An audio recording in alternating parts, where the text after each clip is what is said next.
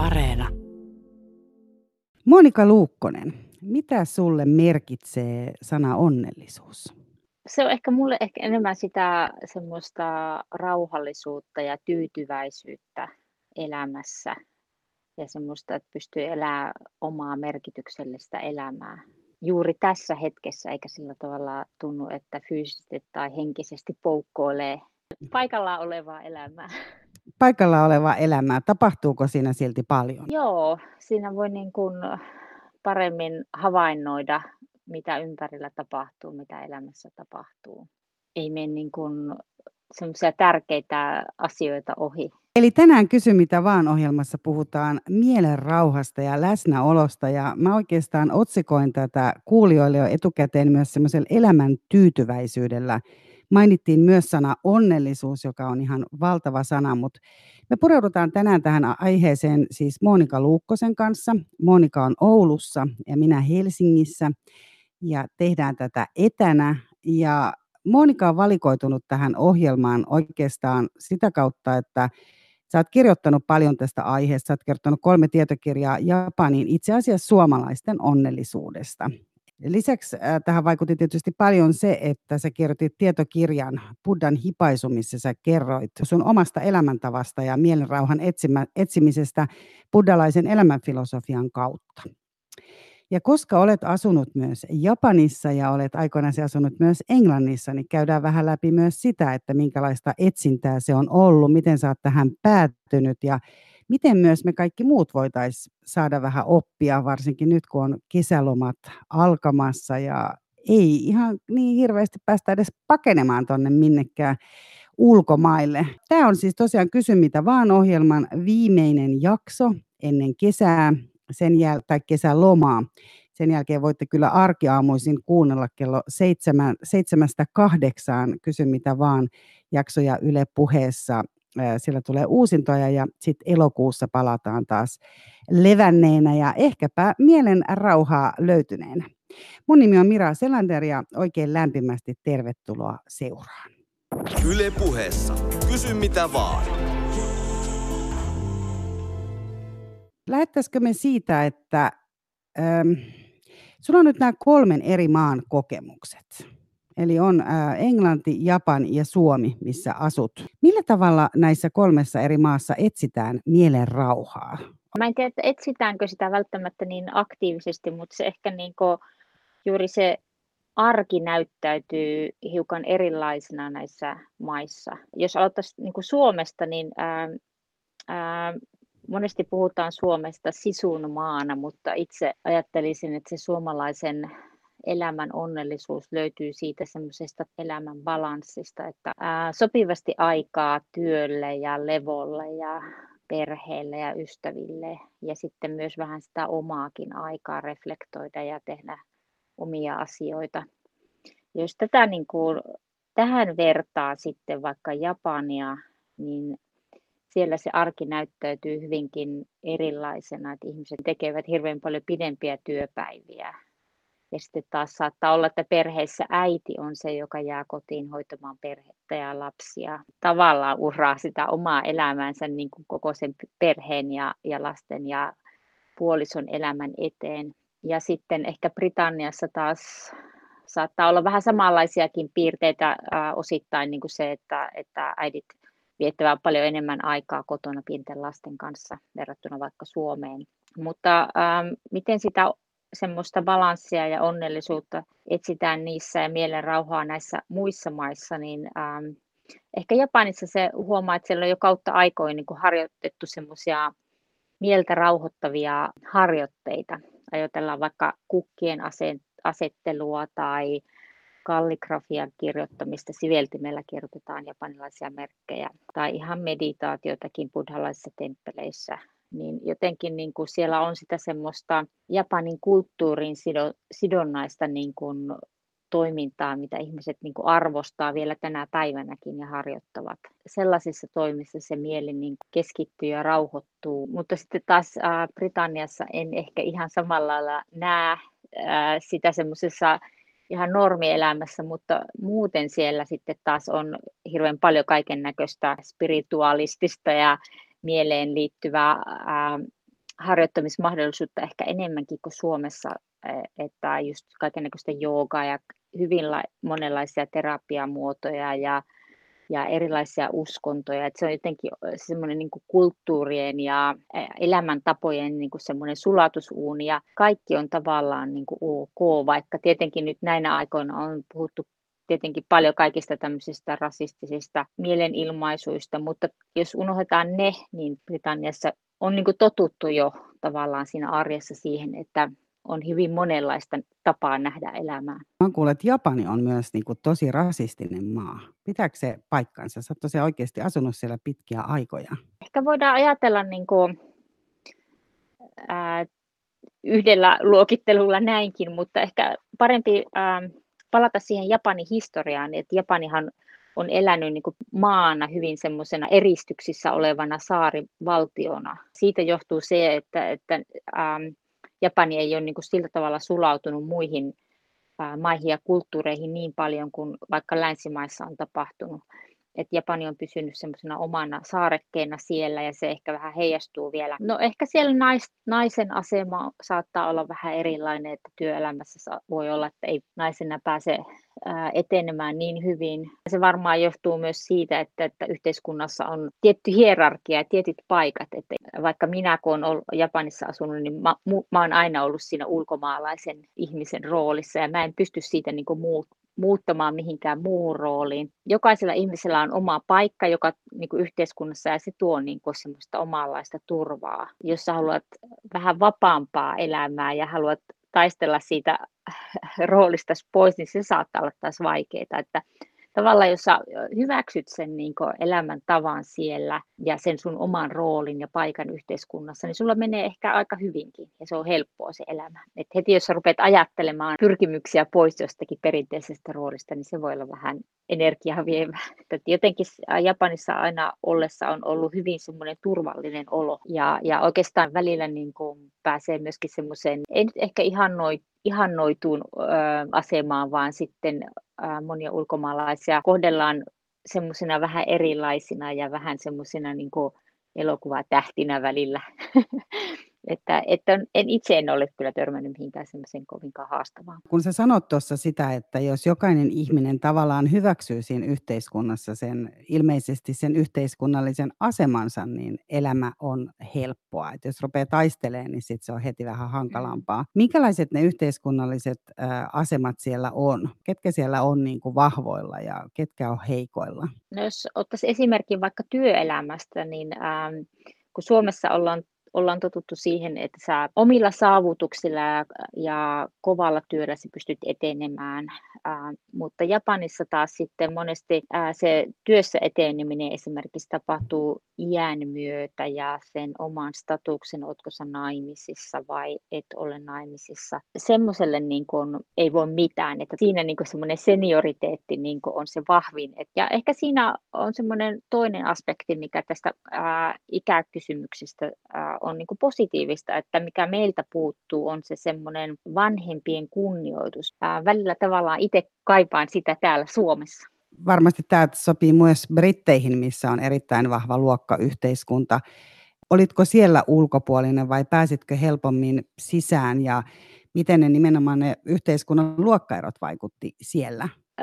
Mä oon tästä asiasta keskustellut muidenkin suomalaisten kanssa, jotka ovat asuneet Britanniassa pidemmän aikaa. Ja siellä taas sitten, kun Japanissa äh, ihmisillä on se oma tietty paikka siellä yhteiskunnassa, niin Britanniassa taas sitten sä voit oikeastaan olla mitä vaan, että kukaan ei sillä tavalla niin paljon välitä susta, että, että, että tota, sä voit kävellä vaikka äh, karhupuku päällä kadulle ja kukaan ei niin kuin, kiinnitä sinuun huomioon. Että siellä on niin kuin, tavallaan se semmoinen oma ääripää vapaus olla mitä sä haluat. Mutta äh, mikä oli haastavinta itselle ehkä siellä, äh, se semmoinen oma suomalaisuus, että suomalaiset on hyvin tämmöisiä ehkä rauhallisia ja hiljaisiakin osittain. Ja, ja Britanniassa on taas tämmöinen niin sosiaalisen kanssakäymisen ja, ja small talkin kulttuuri semmoisia eroja ehkä huomioin. Kyllä tietenkin Britanniassa on se semmoinen niin luokkayhteiskunta-asetelma, joka on hyvinkin vähän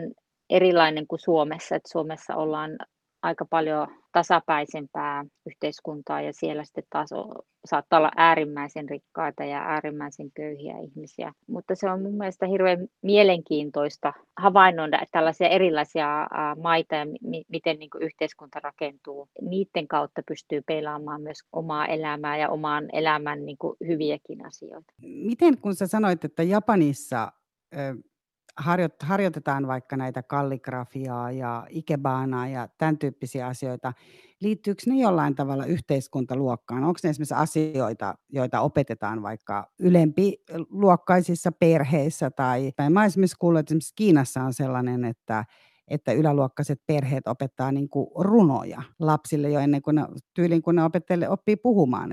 Ää, jonkin verran koulussa kuitenkin, kun siellä opetellaan sitä itse niin japanilaista kirjaimistoa kirjoittamaan, niin siinä tavallaan niin harjaantuu se käsi jo kalligrafiamaiseen työskentelyyn. Mutta jotenkin näen ehkä sen enemmän semmoisena japanilaiseen kulttuuriin liittyvänä harrastuksena, mitä varsinkin naiset, naisilla kun on ehkä enemmän sitten aikaa sitten siellä normaali arkielämässä ennen kuin on lapsia, niin harrastaa niin kuin kukkia asettelu ja, ja kalligrafia on tosi semmoisia suosittuja harrastemuotoja. En osaa sanoa, että liittyykö se jotenkin parempi luokkaisten niin ihmisten harraste, harrastein, harrasteisuuteen. Tämä kuitenkin kuulostaa siltä, että, että naiselta tietyllä tavalla ehkä vaaditaan jopa sellaista, että sä osaat ikebaanamaisesti niin asetella niitä kukkia tai, tai tehdä kalligrafiaa. Onko tämä vähän tällainen asia, että ne on niin kuin vaatimukset, mitä jos sä haluatkin sitten,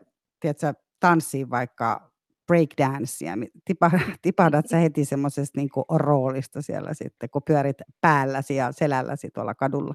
Ehkä just varsinkin siinä vaiheessa, kun nainen menee naimisiin ja rupeaa niin kuin hoitamaan sitä perheen tai pariskunnan kotia, niin ehkä on sitä odotuksia semmoiseen niin kuin kotiin ja elämään. Ja siihen tämmöiseen esteettisyyteen käytetään tosi paljonkin aikaa. Juuri niin kuin siivoamiseen, ruoanlaittoon ja ruoan asetteluun ja ulkonäköön tavallaan, niin kuin, että kaikki näyttää niin kuin siistiltä ja hienolta, joka on hieno saavutus. Mutta itse olen huomannut, että täydelliseltä näyttävän elämän pyrkimys niin aiheuttaa aika paljon stressiä naisilla.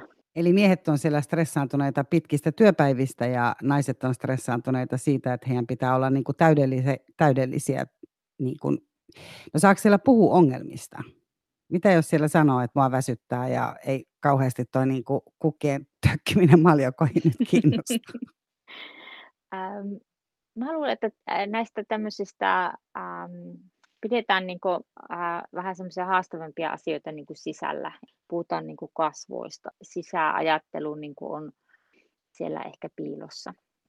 Ja se osittain liittyy tämmöiseen kohteelliseen kanssakäymiseenkin, että ei haluta niin kuin, äh, rasittaa sitä toista omilla haasteellisilla asioilla että, että siellä on aika paljon sitä semmoista vähän niin kuin näyttelyä, että on se tietty rooli ja, ja sitten sä pidät kaiken muun sillä sisällä. Mutta sitten ajan myötä on myös äh, muodostunut semmoisia syviä ystävyyksiä japanilaisten kanssa, varsinkin sellaisten ihmisten kanssa, jotka on sitten semmoisia, jotka uskaltaa puhua niistä omista haastavistakin ää, elämäntilanteista tai, tai tunteista. Tämä kuulostaa myös toi niin kuin, ää, parin muodostus kuulostaa siltä, että se on aika merkittävässä roolissa siellä. Eli, eli liittyykö tähän siihen, että on, täytyy saada tietynlainen ja tietyn statuksen omaava puoliso siitä samasta yhteiskuntaluokasta, että onko onko sillä kuinka suuri merkitys? En tiedä, että onko siinä niin paljon sitä, että pitäisi olla samasta ää, yhteiskuntaluokasta tai samasta ää, luokasta, mutta tota, melkein leikkisesti voisi sanoa, että naiset menee työelämään löytääkseen aviopuolison ja sitten ää, kun mennään naimisiin, niin jäädään heti kotiin. Miehen ää, palkka riittää yleensä koko perheen elättämiseen. Tosin nyt on tietenkin yhteiskunta on muuttumassa ja, ja kun veronmaksajien määrä yhteiskunnassa vähenee, niin toivotaan, että naisetkin palaisi vaikka lasten saamisen jälkeen takaisin työelämään. Ja, ja on myöskin naisia tietenkin, jotka haluaisi jatkaa työssäoloa, vaikka ovatkin naimisissa. Niin, että olisi ihan kiva toteuttaa sitä niin kuin omaa kutsumusta ja intohimoa esimerkiksi, mihin, mihin sitten kouluttautuu ja lähtee tekemään töitä. Joo, tosin sitä ehkä sitä semmoista samanlaista intohimoa, mitä meillä suomalaisilla naisilla löytyy, että sä kouluttaudut ja sulla on se oma ura, niin ehkä ää, sitä ei niin suuressa määrin näe. Et sitä on välillä vähän vaikea selittää sitä suomalaisten naisten elämää ja, ja tavoitteita japanilaisille. Yle Puhe. Olet kirjoittanut nimenomaan äh, kolmekin kirjaa suomalaisten onnellisuudesta, mihin aika voimakkaasti siis ilmeisesti nimenomaan liittyy tämä tasa-arvo ja myös naisen asema. En halua sillä tavalla mainostaa tai äh, saarnata sillä tavalla, että suomalainen elämäntyyli on niin kuin kaikista paras ja se olisi jotenkin niin kuin oikea. Japanissa vaan elämäntyylit ja elämät länsimaista kiinnostaa. Ja ehkä olen omissa kirjoissa halunnut sen lisäksi, että kerron, miten, minkälaista esimerkiksi naisen elämä Suomessa on ja, ja miten pystytään vaikka hoitamaan perheelämä ja työelämä yhtä aikaa. Olen puhunut juuri siitä, että sitten jos on suomalainen nainen, jolla on pieniä lapsia ja hän käy töissä, niin ei voida odottaa, että vaikka koti on sitten japanilaisittain täydellisen siisti aina ja kaikille on laitettu lounasboksit ja aamiaiset ja iltaruot ja kaikki valmiiksi. Tämä ehkä joustaa jostakin siitä täydellisyyden tavoittelusta. Ja jotenkin haluan, haluan vaan puhua siitä semmoista suomalaisesta normaalista arjesta, joka ei ole ehkä ihan niin semmoinen silotettu ja stylattu, niin kuin kuvitellaan Japanissa, että ajatellaan, että me kaikki eletään kodeissa, joissa on Artekin huonekaluja ja pelkkää marimekkoa. Kaikki on jotenkin semmoista auvoista, että olen halunnut puhua myös niistä rososista kulmista. Aina ei jaksa ja välillä on sotkusta ja, ja arki näyttää hyvin erilaiselta.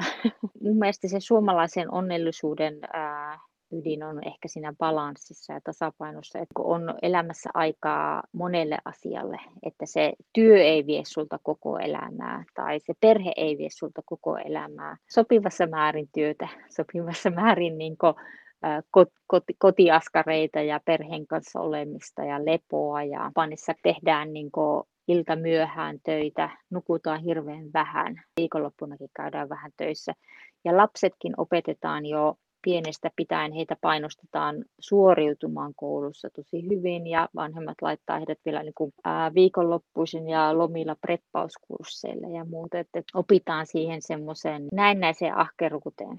Pitäisi koko ajan tehdä hirveän paljon mutta hyvä esimerkki oli tämä, että eräs amerikkalainen firma muutti työviikon nelipäiväiseksi ja sitten niin yrityksellä rupesikin menemään paremmin, että se ää, lisätuntien tekeminen ei olekaan sit yrityselämässä sen tehokkuuden tai eikä myöskään henkilökohtaisessa elämässä, että välillä se hiljentyminen ja ää, vähempi tekeminen, niin saati parempia tuloksia aikaan tai paremman mielen tai vähän semmoisen rauhallisemman mielen. Yle puheessa. Kysy mitä vaan. Eli tänään siis kysy mitä vaan ohjelmassa aiheena on. Aika niin kuin laaja aihe, eli onko nyt sitten japanilainen arki ja toisaalta niin kuin suomalaisen arjen arvostaminen ja nimenomaan se, miten Monika Luukkonen on itse löytänyt tätä mielenrauhaa, jota olet kuitenkin etsinyt aika paljon niin kuin sun elämäsi aikana, mutta tota, mä voin jo vähän tässä päätellä sun vastauksestasi, että sä koet, että suomalaisella – ihmisellä tai naisella on kuitenkin helpompaa kuin esimerkiksi sitten japanilaisella kotirouvalla. Onhan meilläkin se, että kaikessa pitää olla tosi hyvä ja menestystä mm. haetaan ja menestys on yhtä kuin onnellisuus. Ää, se on vähän, että miten, mistä perspektiivistä katsot, että onko se japanilainen, ää, japanilaisen perheellisen ää, äidin, niin kuin, olisiko se parempi jonkun mielestä sun ei tarvitsisi tarvitsisi käydä töissä ja sun tar- ei tarvitsisi ahertaa. Ja se kuulostaisi niin kuin jollekin niin kuin tosi mahtavalle. Ja sitten taas jollekin saattaisi tämmöinen suomalainen normaali perheäidin ää, ja työskävän äidin niin kuin elämä kuulostaa mahtavalle, että se on vähän, että mit, mistä päin sitä katsoo. Mutta yksi, ää, yksi tota, ehkä suuri ero on tässä, kuinka paljon suomalaiset isät auttaa, miehet auttaa perheelämässä ja niin kuin vaikka lasten viemisessä kouluun tai päiväkotiin tai miehet saattaa siivota kotona tai, tai laittaa ruokaa, että japanilainen mies perinteisesti osallistuu huomattavasti vähemmän. Voisi ajatella melkein, että siinä on niin kuin mies, joka käy työssä, tuo sen rahapussin ja äiti on vähän niin kuin yksinhuoltaja siinä ohessa. Ähm, mutta tota, Joo, ihan varmasti Suomessa on, äh, on todellakin näitä samanlaisia ajankäytön haasteita ja sitä täydellisyyden tavoittelua. Ja itse jotenkin karsastan sitä täydellisyyttä, että mikä on se täydellisyys, milloin sä oot saavuttanut sen täydellisyyden. Että jotenkin se semmoinen, se on vähän jotenkin niin kuin va- vaarallinen ja uuvuttava tavoite. Itse siitä buddhalaisuudesta olen oppinut juuri tätä, että ei ole lootuksi, lootuskukkaa, jos ei ole mutaa. että, että aina on, kun on jotain hyvää, niin sitten sitä ei ole ilman sitä huonoa. Ja onnistumisenkin ää, tunteita ja hetkiä pystyy niin kuin arvostamaan ehkä himpun verran paremmin, jos on joskus ollut vähän epäonnistunut.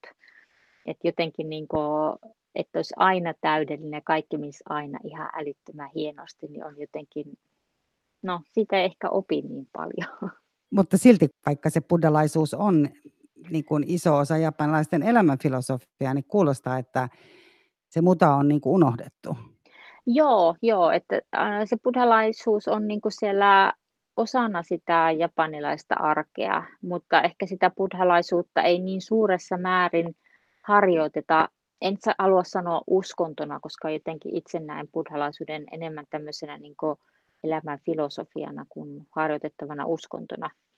Monenlaisia näkemyksiä tästäkin on, mutta ähm, jotenkin näen, että siellä arkisessa elämässä Japanissa on semmoisia buddhalaisuuden elementtejä, mutta ihmiset ei niin kuin suurissa määrin istu ja meditoi esimerkiksi heitäkin löytyy, mutta siis ei niin kuin valtaväestö ei sitä tee.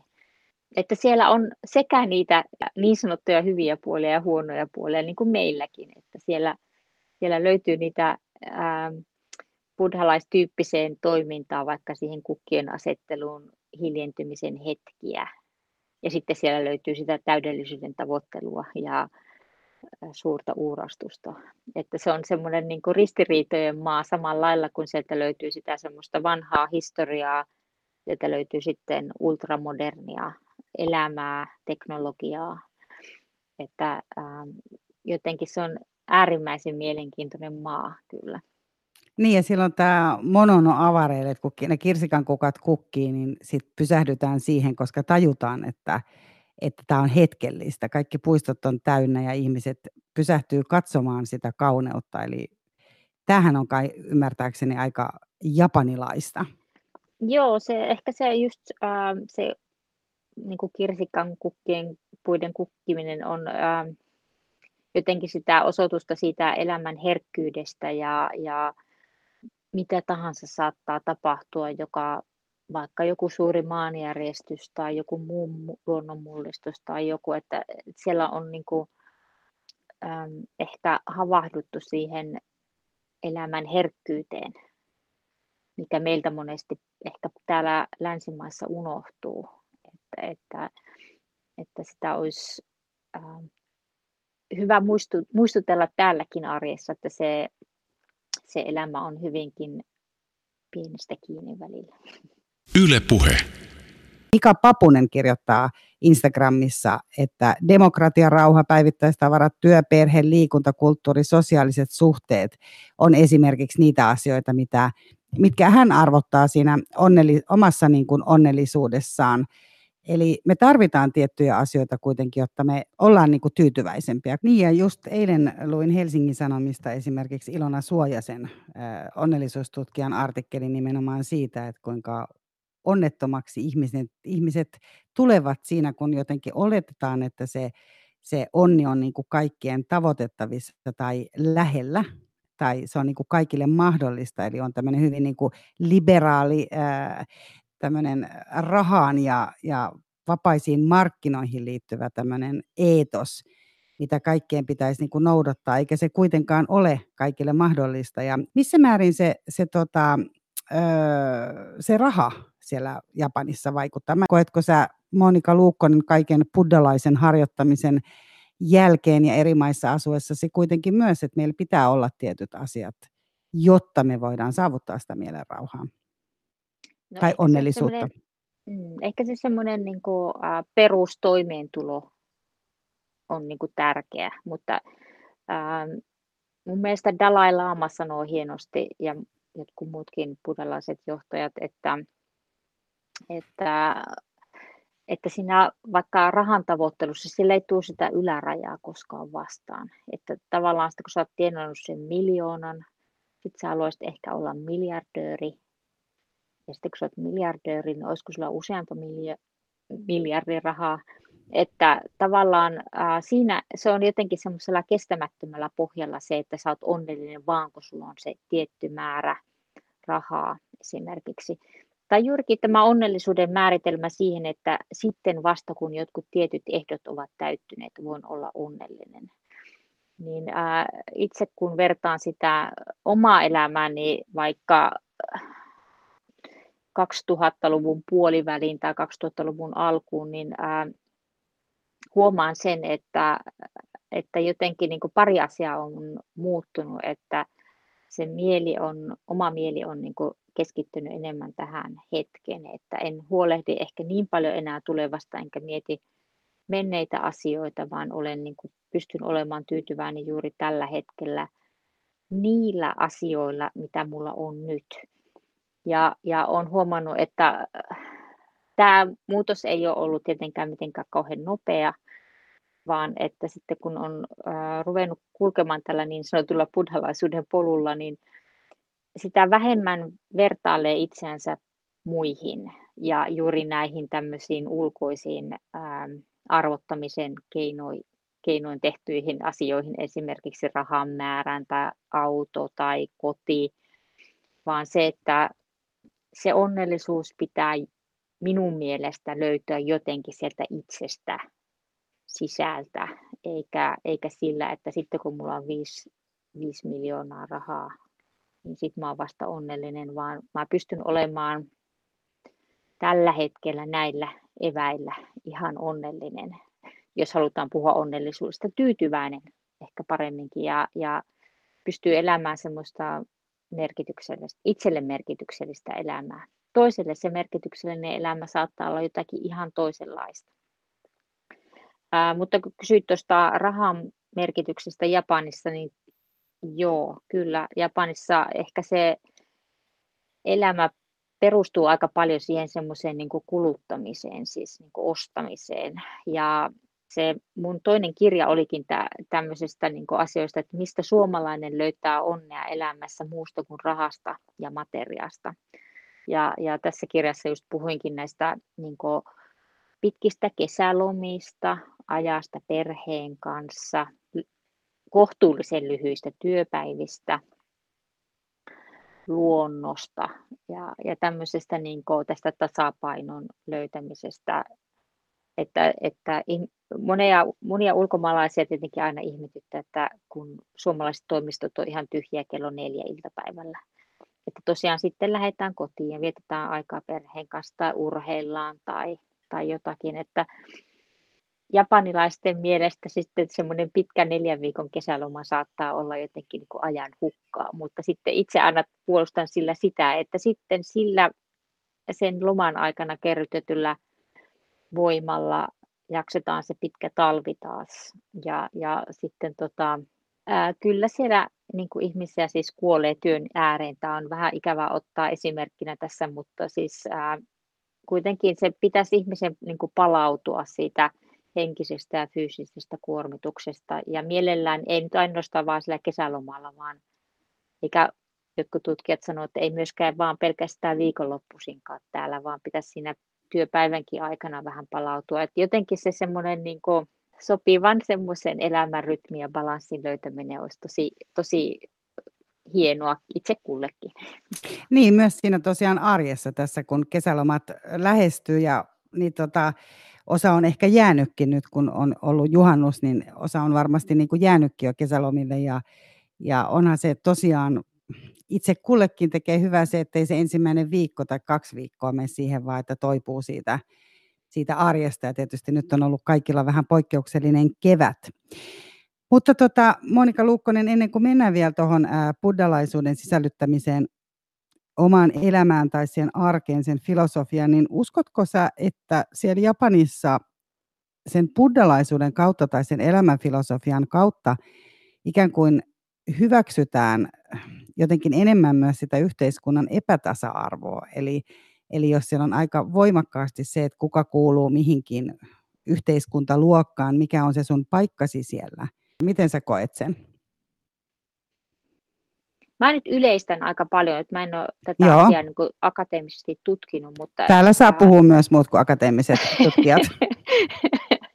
tota, sanotaan näin, että ää, esimerkiksi ää, Japanis, japanilaisessa yhteiskunnassa löytyy niin sanottuja yhteiskunnan ulkopuolelle tipahtaneita ihmisiä.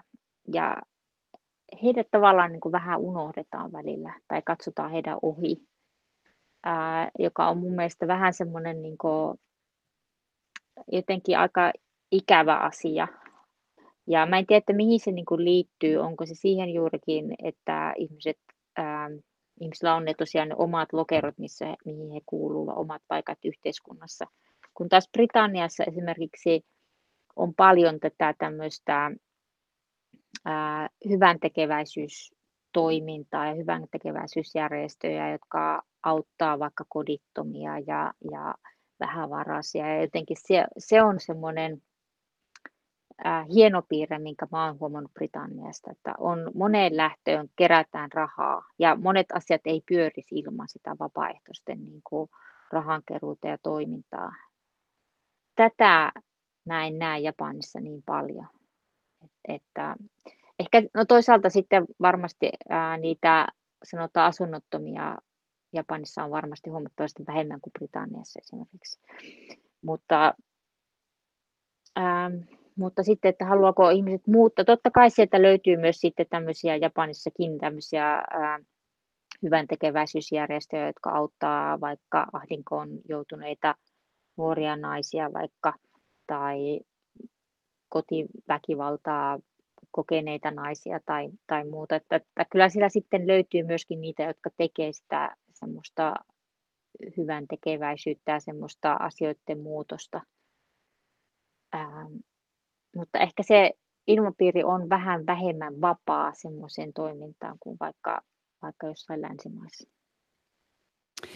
Joo, ja Briteissähän on tässä pakko välissä sanoa, että kun siellä tosiaan on nämä tuet aika paljon, yhteiskunnan tuet on niin vähäiset, niin sitä hyvän tekeväisyyttä todella kaivataan, ja siellähän muun muassa tähän asunnottomuuteen, niin ihaillaan kovasti tätä Suomen asunto ensin tota, järjestelmää, eli että todella pyritään pää, päämäärä tietoisesti pois siitä asunnottomuudessa, että Briteissä se on ihan omaa luokkaansa sitten mm kuinka paljon siellä on, jos ihminen sinne tippuu.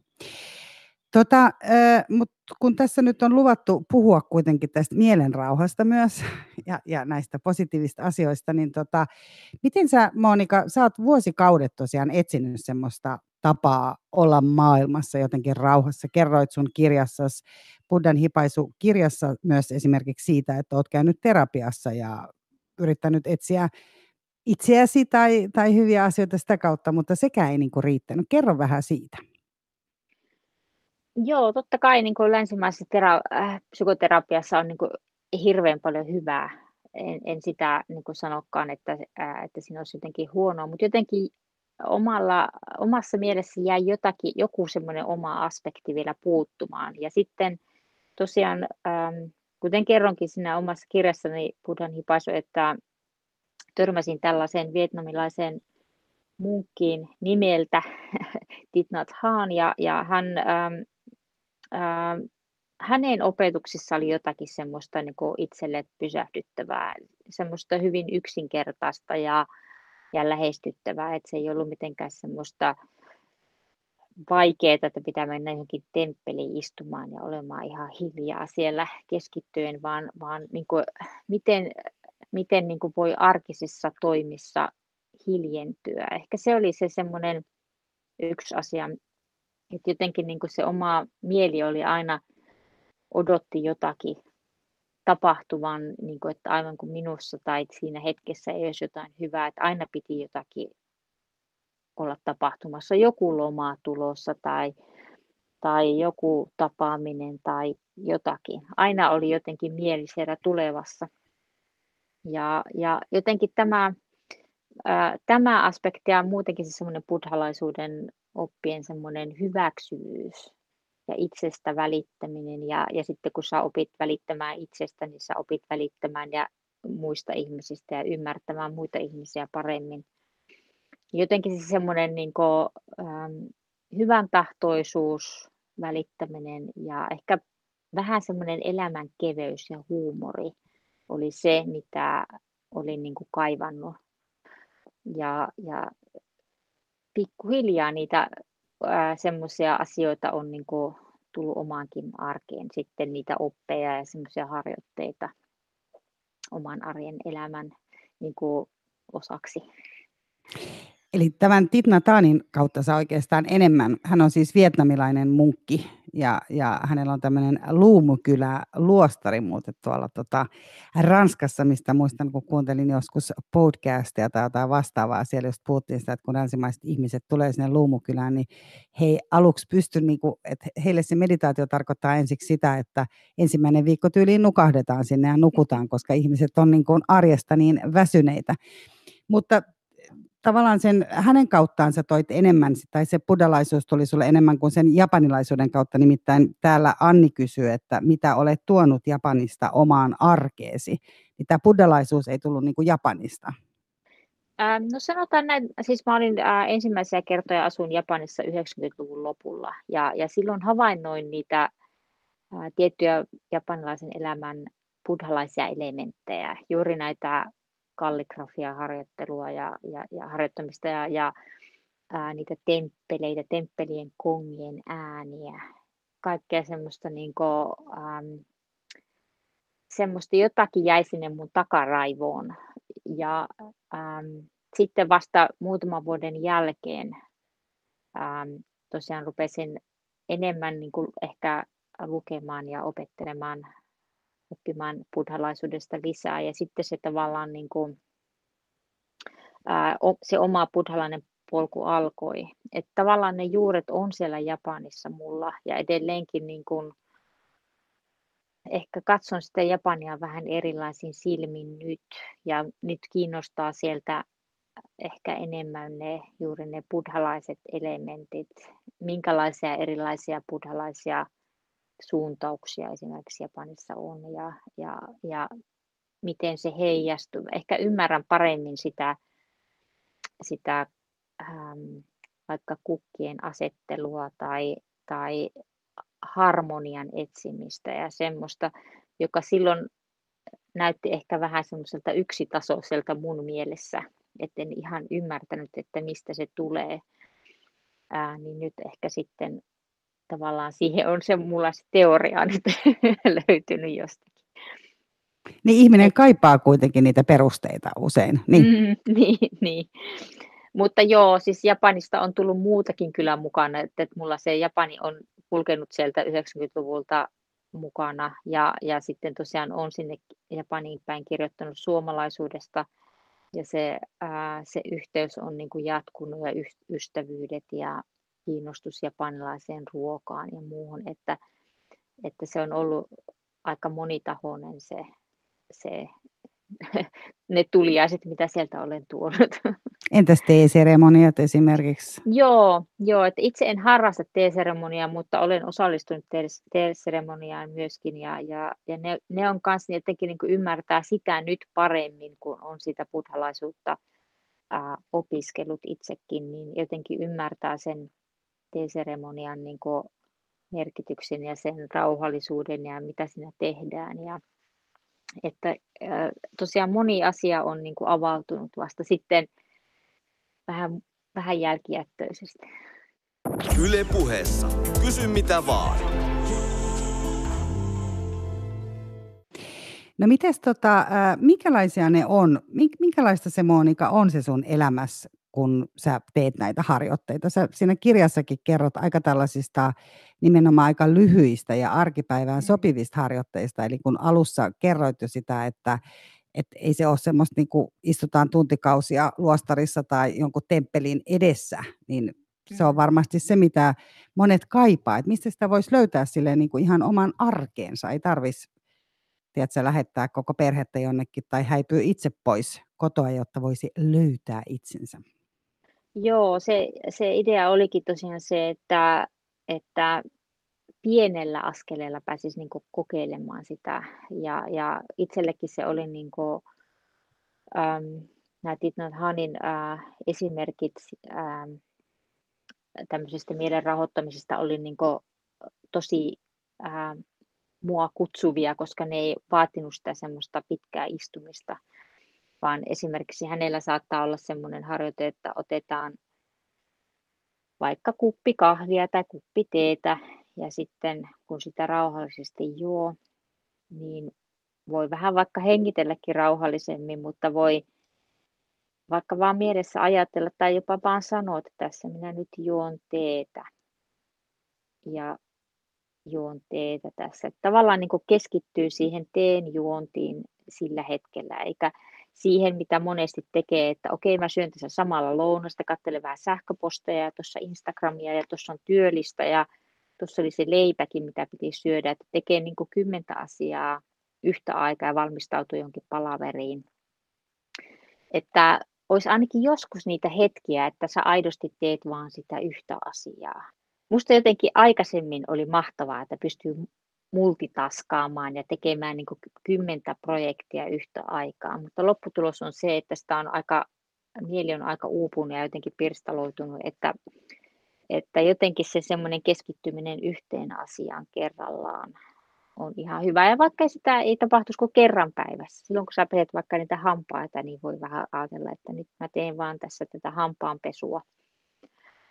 Mutta joo, mä oon kans tästä keskustelua, että minkä takia ihmisten pitää joskus lähteä kauas ja etsimään itseäsi jostakin Intiasta vaikka tai jostain eksoottisella saarella – se ei välttämättä onnistu siellä, että se yhtä hyvin voi onnistua tuossa kulman takana, kun sä lähdet lenkille.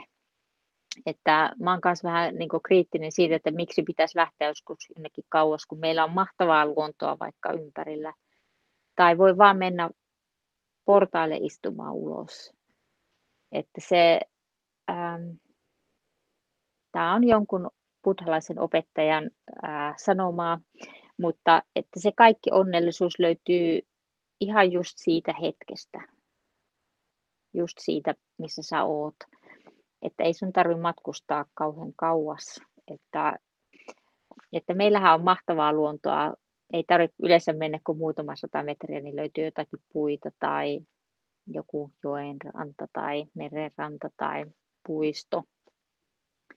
Niin jotenkin se luonnon ää, ympäri, ympäröimänä olo jotenkin rauhoittaa myöskin mieltä ja voi katsella vähän niitä luonnon elementtejä.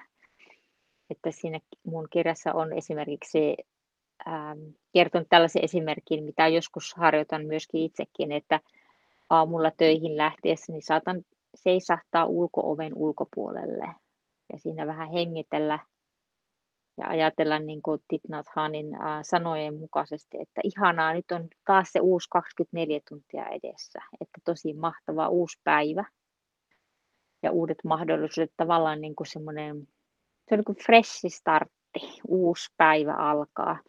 Ja voi katsoa vaikka, jos löytyy joku pensas tai puu, voi vähän keskittää katsetta siihen ja hengitellä. Ja vaan niin kuin havainnoida se hetki, että ei ne tarvi olla aina niin pitkiä meditaatiohetkiä, että joskus kyllä itsekin menen ja ää, tietoisesti menen ja istun vaikka parvekkeella pidemmän hetken tai, tai menen joen rantaan tai mökillä mökkirantaan ja katselen laineiden liplatusta ja keskitän katseen johonkin kohtaan ja hengittelen. Ja pienillä askelilla mun mielestä se on hyvä kokeilla erilaisia. Ja siitä se itselläkin lähti, että löytyi semmoinen niin meditaation tapa, mikä on mulle hyvä. Että olen kokeillut aikaisemminkin vaikka ihan tämmöistä perinteistä istumameditaatiota, jossa koitetaan olla ajattelematta muuta kuin tyhjää. Ja se on tosi vaikeaa. Että jotenkin aina ää, ehdota ihmisille, jotka ei koskaan kokeillut meditaatiota, että ist, löytää vain hyvän istuma-asennon ja rupeaa ensin vaan hen, keskittää katseen johonkin pisteeseen ja hengittelee rauhallisesti. Ja jos joku ajatus sinne päähän tulee, niin se voi vain lempeästi lähettää pois. Että ei tarvitse niin väkisin ajatella tyhjää. Että ja sitten taas putkahtaa joku uusi ajatus, jonka voi lähettää kauemmas. Että se äh, semmoinen buddhalainen ajattelu ei ole sitä, että taistellaan kaikkea vastaan. Että esimerkiksi vaan vahvat tunteetkin voidaan ottaa lempeästi vastaan, antaa niille vähän huomiota ja lähettää ne sitten pois.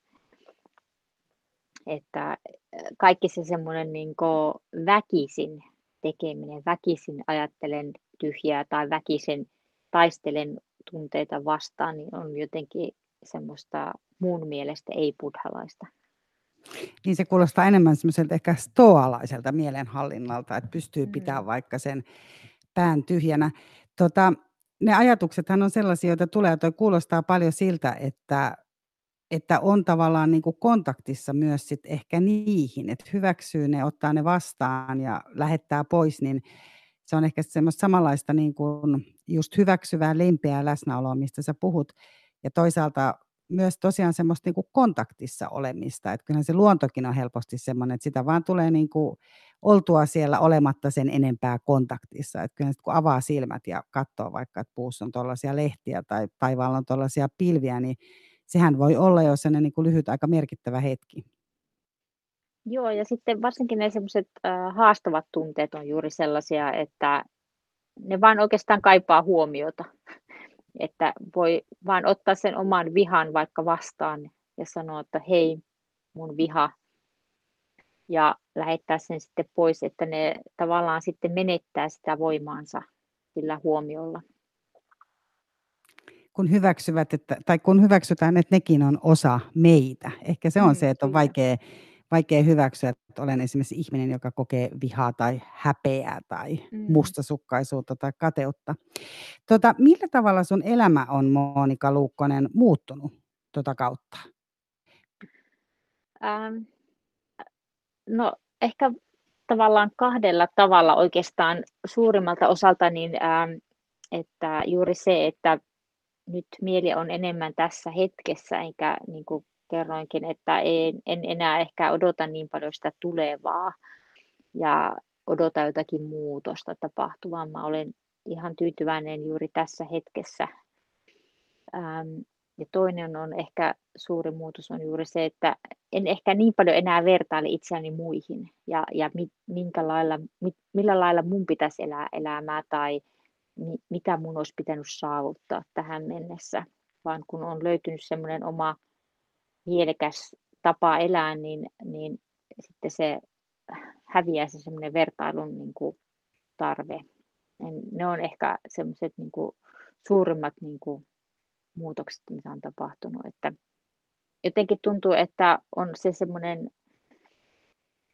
ää, mun teini-ikäinen ää, tyttö sanoo aina, että mä oon, sä oot niin ällöttävän semmoinen onnellinen tai tyytyväinen koko ajan, niin se ei tarkoita sitä, että, että, että mä olisin tosi iloinen ja semmoinen, vaan niin kuin, että musta kaikki on ihan ok ja että on tavallaan niin kuin avoin sille elämälle, että mitä tahansa nyt vaikka huonoakin tapahtuu, niin, niin jotenkin sitä pystyy ottamaan senkin vastaan. Että jotenkin, tämä on vähän vaikea selittää, mutta jotenkin on se semmoinen perus ää, merkityksellisyyden ja tyytyväisyyden niin kuin, olo eikä sitä niin kuin sillä tavalla ähm, kauhean suuret asiat niin kuin heilaut, heilauttele. Ja sitten niitä haastaviakin tilanteita pystyy jotenkin niin kuin ottamaan vastaan.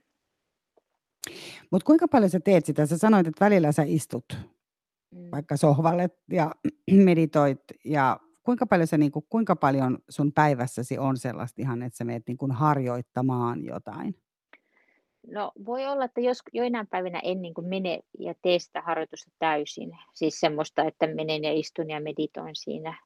Ja nekin hetket saattaa olla niin kuin viisi minuuttia tai kymmenen minuuttia tai puoli tuntia. Ähm, ja sitten ehkä, ehkä semmoisina ajanjaksoina, jolloin on jotenkin stressaantuneempi, niin sitä saattaa olla, että silloin niitä harjoitteita jotenkin niin kuin kaipaa ja tekee enemmän, vaikka – tavallaan meditaation tarkoitus ei ole saavuttaa yhtään mitään, vaan se on vaan sitä meditaatiota, hengittämistä ja istumista. Mutta ää, sen ehkä olen havainnut, että niitä semmoisia hiljentymisen hetkiä semmoiseen toiminnallisuuteen, niin kuin Titnathan puhuu niistä, että vaikka astioita tiskatessa voi vaan keskittää sen huomionsa siihen itse toimintaan, eikä samalla mieti muita asioita, niin semmoista mulla on niin kuin joka päivä jo useita hetkiä, että, että hei nyt juon tässä tätä kahvia tai tiskaan astioita tai olen kävelyllä. Että ul, ulkoilu ja semmoinen niin kuin, li, luonnon havainnointi on mulle niin kuin hirveän tärkeää, että, että sitten jotenkin se siinä niin kuin samalla pysyy niin kuin hereillä siitä, että mitä ympärillä tapahtuu, kun luonto muuttuu. Ja, ja sitten se luonto jotenkin niin on semmoinen tärkeä elementti myöskin. No koetko sä tota, tätä kautta koskaan ulkopuolisuuden tunnetta?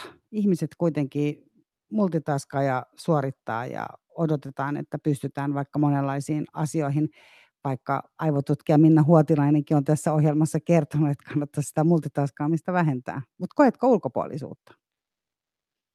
No en oikeastaan. Että jotenkin ehkä enemmän sitä, että meitä on hirveän monenlaisia ja jokainen elää elämänsä omalla tyylillään. Että, että jos työelämässä törmää semmoisen, joka haluaa suorittaa sitä työelämää ihan hirveän suurella vauhdilla, niin hienoa.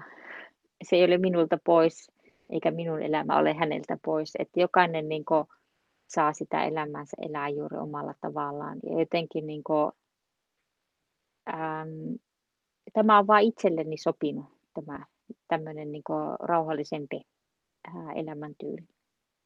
Mutta onko sulla sitten esimerkiksi niin kuin arki ja viikonloppu erikseen vai onko se sellaista enemmän nyt sitten sellaista niin kuin samaa putkia, positiivista tyytyväisyyttä, putkea? No joo, siis äh, mä siis toimin freelancer-kirjoittajana ja kielenkääntäjänä, niin aina ei ole ihan selkeitä viikonloppuja ja vi- arkiviikkoja. Ja varsinkin nyt tässä viime aikoina, niin äh, päivät ovat olleet hyvin saman tyylisiä.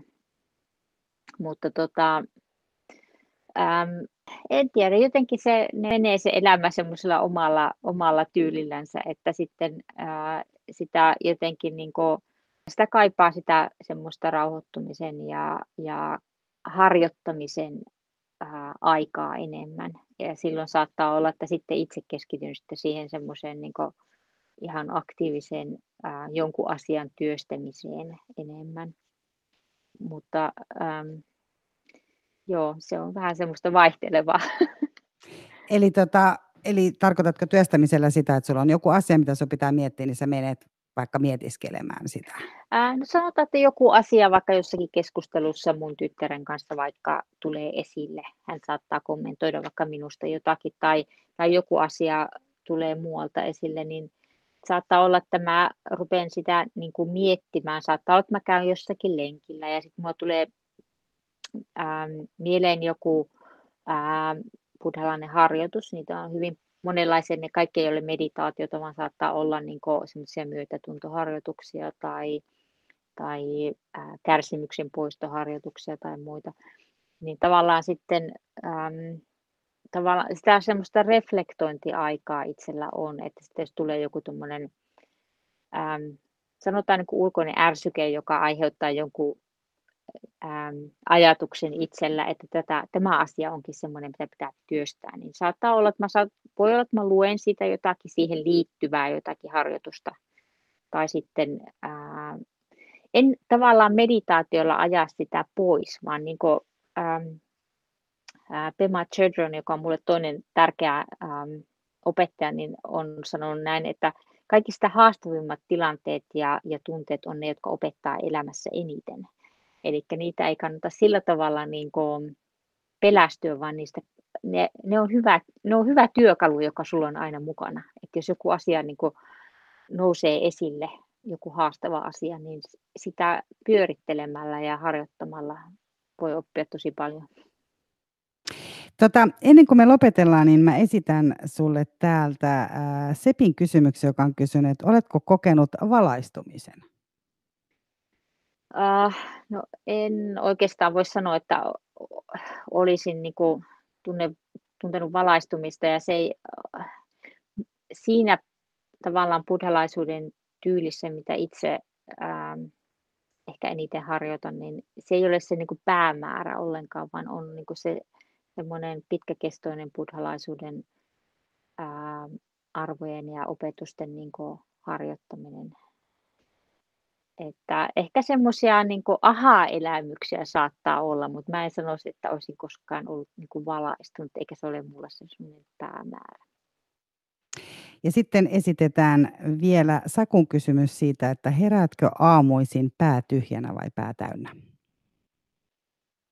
Pää väsyneenä yleensä, mutta tota, ehkä pää tyhjänä, jos tähän tällainen pitäisi vastata. Ja, ja tavallaan ju, juuri se Titnat Haanin ajatus, että on se 24 tuntia uudestaan edessä, niin se on niin tyhjä kanvas, valkoinen kanvas, että mitä tahansa niin kuin, ää, voi tapahtua ja kaikki on niin itsestä kiinni osittain.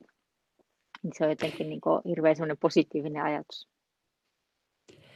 Tota, tähän mä luulen, että meidän on hyvä Monika Luukkonen lopetella. Eli toivotan kuulijoille myös sitä, että kaikki löytävät mielenrauhaa tai rauhaa tai mitä ikinä kesälomansa aikana tai jos ei voi kesälomailla, niin löytää sitä silti. Eli tota, lähdetään vähän tutkailemaan ainakin tämän Kysy mitä vaan ohjelman kanssa, ihan lomailemaan ja keräämään voimia myös elokuuta varten ja tai seuraavaa vuotta varten, mutta siis elokuussa tavataan. Ää, mä haluan kuulijoita myös muistuttaa siitä, ja ehkä myös sua Monika, että heinäkuussa Yle Puheessa on Juuso Pekkisen ja Heikki Valkaman toimittama podcast-sarja Japanista. Eli sieltä voi tulla sitten uusia ajatuksia myös, kun he käyvät tätä kahdestaan läpi ja heillä on myös vieraita siellä mukana. Hei, tota, hirveästi kiitoksia, lämmin kiitos sulle Monika. Ja ihan hirveän suuri ja lämmin kiitos kaikille kuulijoille, jotka on tosi uskollisesti laittaneet jatkuvasti kysymyksiä, viestejä. Ja esittäneet mulle uusia vieraita. Se on oikeasti tosi tärkeää ja on saatu olla sillä tavalla myös yhdessä kontaktissa. Jatkakaa sitä mieluusti ja vaikka itse jään kesälomalle, niin Yle Puheen sivuilla Kysy mitä vaan sivusto on siellä olemassa, että sitä kautta voi laittaa myös vinkkejä ja tosiaan sanoa, että ketä, ketä haluaisitte tässä ohjelmassa kuulla. Haluan kuitenkin myös muistuttaa kärsivällisyyttä. Paljon tulee ideoita ja paljon on vieraita, niin kaikkia ei pysty aina ihan saman tien toteuttamaan. Mutta hei siis kiitos lämmin meille kaikille. Hyvää ja aurinkoista ja mahdollisimman leppoisaa kesälomaa ja heinäkuuta ja niin edespäin. Kuullaan sitten taas elokuussa. Moikka! Yle puheessa. Kysy mitä vaan.